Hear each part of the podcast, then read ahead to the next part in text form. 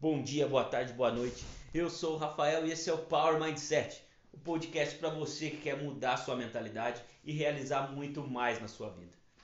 Hoje vamos falar sobre uma ideia de Pep Guardiola, para muitos o maior técnico de futebol de todos os tempos. A ideia dele é a seguinte: se resume nessa frase: reduzir ao mínimo a intervenção do acaso. Essa frase é poderosa e pode dizer muito sobre o que está acontecendo nas nossas vidas seja no aspecto pessoal ou profissional.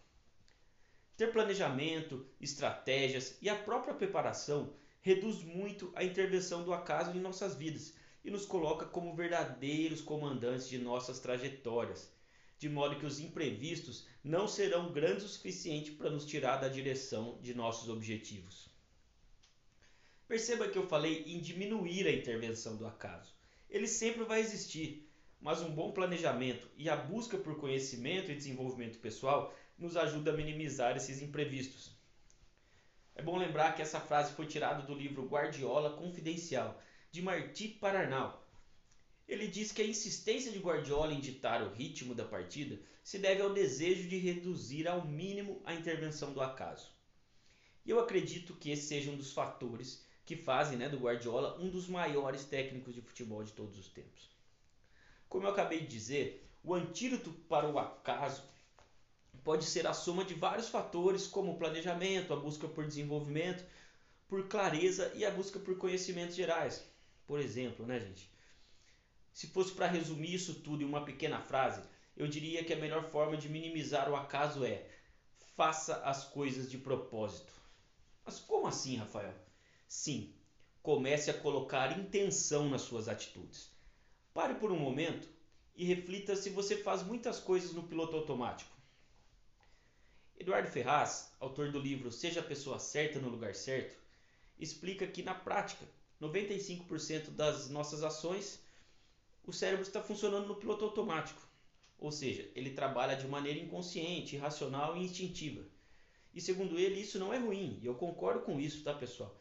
É, até porque se não fosse assim a gente ia ficar muito cansado de tantas decisões que a gente ia ter que tomar no nosso dia a dia. Você pode conferir melhor a explicação aí do Eduardo Ferraz no link que eu vou deixar aqui no, na descrição do episódio, beleza? Porém, existem decisões importantes que precisamos tomar e essas, via de regra, não fazemos no modo automático ou pelo menos não deveríamos fazer. E o grande problema aqui é que se não sabemos com clareza o que realmente queremos, se você não sabe o que te faz bem ou o que realmente te deixa feliz, você pode tomar essa decisão de modo involuntário, ou baseado no medo, até em razão de experiências anteriores, ou até mesmo decidir no modo de piloto automático. E aqui é o ponto que eu quero chegar.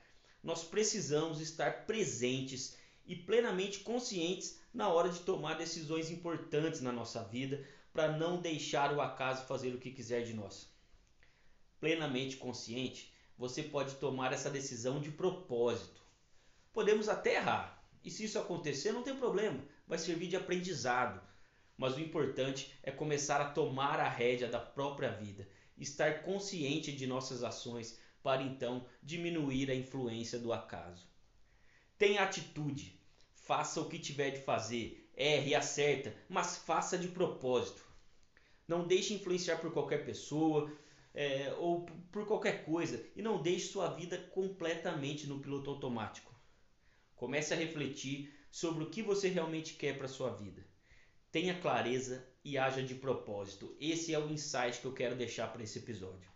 Fazendo isso, você vai começar a ter resultados incríveis na sua vida. E se você não sabe direito o que é ter clareza, vai lá no episódio 3 desse podcast que eu fiz um episódio inteirinho dedicado a isso, a clareza. Então é isso, galera. É, eu quero agradecer muito aí você que está acompanhando e compartilhando esse podcast.